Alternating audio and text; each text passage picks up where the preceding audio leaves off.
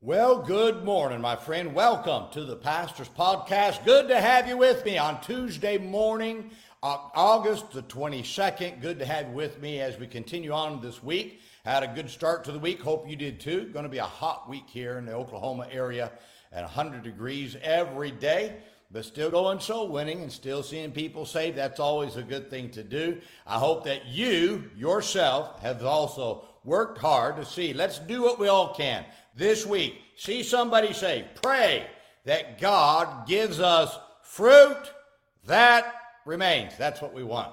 If we can get fruit that remains, certainly God will bless in a tremendous way. That's what we desire, and that's what God's desire is. Reach the lost, get them to church, get them baptized, get them to remain, and that's exactly what we should do. Well, today, I want to talk to you about obstacles to finishing. In Ecclesiastes chapter seven and verse eight, the scripture says, "Better is the end of a thing than the beginning thereof, and the patient in spirit is better than the proud in spirit." Now, there is something about looking at a finished project that is satisfying and fulfilling. Now, the verse I just read to you teaches that the end is better than the beginning. So we know the excitement and the thrill of starting something, but very few know the satisfaction and fulfillment of looking at a finished project, because, and the reason why is because so many quit before they finish. Now, my parents always taught me when I was young to finish what I started.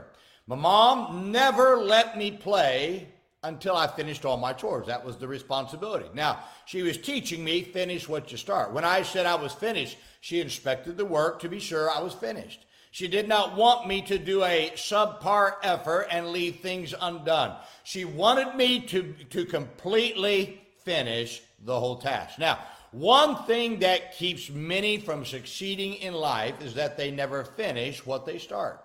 Finishing what you start takes character. It takes determination. That's why we have so few finishers in society. You'll find that there are many obstacles that you'll have to overcome to become a finisher. And, and but you cannot let them stop you. Now, I want to give you six things you have to overcome if you're going to if you're going to be a finisher. One, not starting keeps many from finishing. So, we can talk about all that we plan to do, but you never get to the finish line if you don't start. You have to move beyond action, before, beyond the talk about the action to the action if you ever plan on getting the finish line. If you don't start what you're talking about, I like to put, tell people, pull the trigger, good night, let's get going, let's make it happen. And um, that, you, you got to start sometime in your life. If you don't, you'll never get to the finish line. Second, unexpected difficulties keep many from finishing. So many quit when they encounter an unexpected difficulty. But some of those difficulties could be the final step before the finish line, so you can't quit. Finishers accept difficulties as challenges, and then they finish. You see, quitters quit because they only want to see, they only want to do it when it's easy. But, and they only continue if it's easy, but you'll never be a finisher if you're always waiting for the easy thing, because the unexpected difficulties are going to come, my friend. You've got to work through them. Third, the thrill of starting something new keeps many from fi- finishing. I want you to listen to this. There's an excitement of, in, about starting something new. Some start something, and then they start another thing, then they start another thing, but they never finish anything. And the reason why is because they become addicted to the thrill of starting, and they never get to the fulfillment of finishing. You've got to start. Yes, enjoy the thrill of starting. But between the thrill of starting and the fulfillment, get this now, of finishing, there's some patience, some long-suffering, some enduring that you've got to go through, but that's what makes it so good. At some point, I want you to listen to me, at some point, the thrill of starting will no longer be a thrill because you've seen it so many times. And because your habit that you created was to finish, you'll you'll live an unfulfilled life because you started, started, started, started. Then you got used to the thrill of starting. You never got to the end to understand what the fulfillment is like. But because you started and quit, started and quit, and started and quit, what happens is when you get when you get done with the starting, the thrill of starting things is over. Then you'll do nothing because you won't work through anything to get to the finish line. So don't let the thrill of starting something cause you to be an obstacle to finishing. For too many things being done simultaneously keeps some from finishing. So some people, they jump from one thing to the next thing instead of staying on the job until they finish, which keeps them from being finishers. The best way to be a finisher is to do one thing at a time.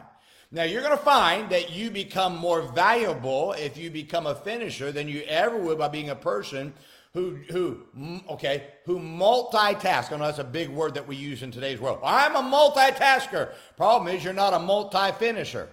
You can multitask to the point that it keeps you from finishing. Time is money. So don't do several things at one time, but do one thing and finish it before you move on to the next project. Stop doing everything, get one thing, finish it, then move on to the next. Fifth, the overwhelming feeling of the greatness of the task keeps some from finishing. So we look at all we have to do, and it overwhelms us. And so therefore we go into, some go into hibernation mode, and they never even start or finish because Because they're overwhelmed by the greatness of the task. Now, there may be some things you need to do, but be patient and do one thing at a time, and you can finish, my friend. Don't let, it may be big, but if God gave it to you, you can do it. Six, the finishing touches keep some from finishing. Get this. Some get almost everything done, but they leave the finishing touches undone. You know what that means? That means you're not a finisher, you're a quitter. Don't let the tedious work of finishing touches keep you from being a finisher. There's a lot that they can start. They go through almost everything, but because they dislike the finishing touches it takes, the filling in the little holes to finish it, that, that's why they never finish. Now, if you're going to be successful in the work of the Lord, you've got to watch these obstacles and not let them stop you, my friend. These are, these are phenomenal things that we all have to watch, because I'm telling you, the satisfaction of finishing something is great. Enjoy, get this now, enjoy the thrill of starting. But keep on walking through. Don't stop. Keep going until you finish. And that way you get the whole package deal of what God gives to you. You, you get the thrill of starting. You get the wisdom of enduring. And you get the satisfaction, get this now, of finishing. Those three things is what makes life fulfilling if you'll just finish what you start. I hope this is a great help to you today. Now, let's remember today, be good to everyone. Everyone's having a tough time. Have a great day, my friend.